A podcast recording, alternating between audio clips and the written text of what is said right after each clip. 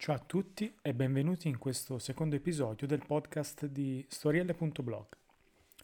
Questa storiella è intitolata Messaggi indecifrabili.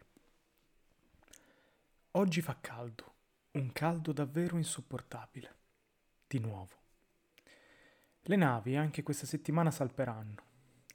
Io sarò qui quando succederà, ma probabilmente starò fissando la schiuma che si mischia in maniera aleatoria sulla superficie del mare. Ciò avverrà ogni secondo che passa, seguendo una sorta di logica che rende ogni scivolone d'acqua diverso dall'altro. Gli uccellini costruiranno altri nidi, come del resto hanno fatto altre centinaia di volte negli ultimi trent'anni, proprio lì, sul tetto della vicina, la casetta più bassa, a fianco alla mia. Eppure, io mi perdo sempre quella loro precisione e cura nello scegliere ogni singolo bastoncino, selezionato con minuzia e amore guidato dall'istinto della loro specie. Il sole, poco prima del tramonto, irradierà con i suoi raggi, che fuggono tra le crepe delle nuvole, le larghe distese di vegetazione visibili dal mio terrazzo. Io, tuttavia, sebbene all'immediato cospetto di questo fenomeno, sarò a sguazzare tra i miei pensieri, cercando forse di dare un nome a ogni nuvola, ignorando lo spettacolo di luci che si scagliano dal cielo di traverso davanti a me.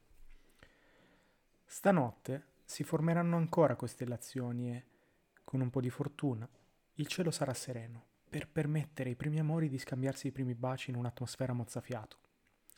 Io cercherò di unire i puntini in cielo, proprio come nei quiz che ci sono sui giornaletti. Eppure, ogni santa volta che ci provo, è come se, a metà del mio sogno, la mina mi si spezzasse tra le mani.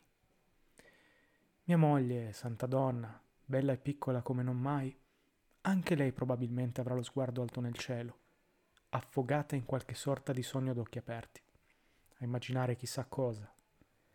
Come posso dire? È come se non riuscissi più a svegliarmi, ma avessi ancora il controllo del mio corpo. Come se avessi in mano il telecomando ma non funzionasse più il pulsante che cambia canale o che abbassa il volume, o quello che spegne la tv.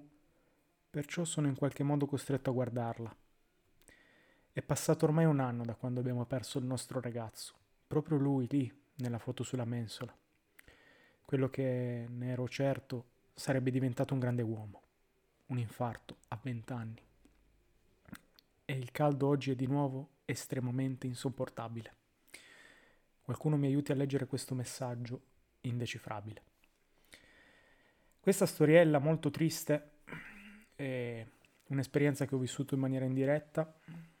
Eh, delle persone che conoscono hanno perso loro figlio e io ho cercato di descrivere, provare a medesimarmi in loro e cercare di descrivere quello che loro stanno provando in questo momento.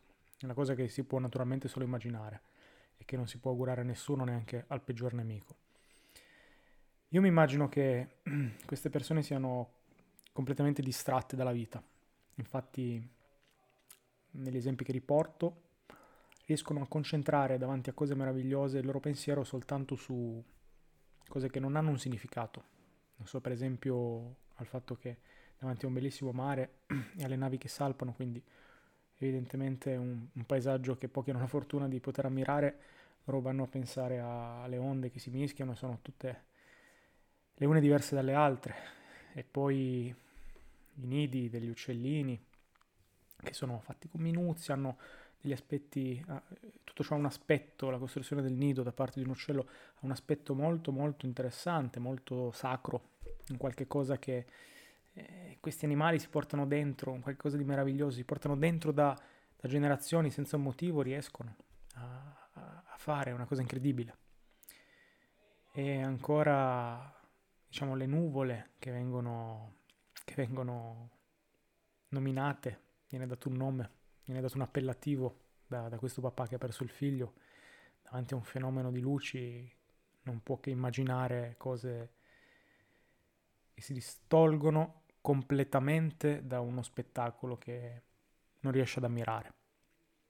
E anche nel, nell'ultimo punto, nel penultimo punto, lui cerca di dare al cielo il disegno del viso del figlio. E in qualche modo penso che non ci sia un pulsante di reset. non ci sia nessun modo per poter tornare indietro. E, e si entra in un loop a cui veramente non si, ha, non si ha nessuno scampo.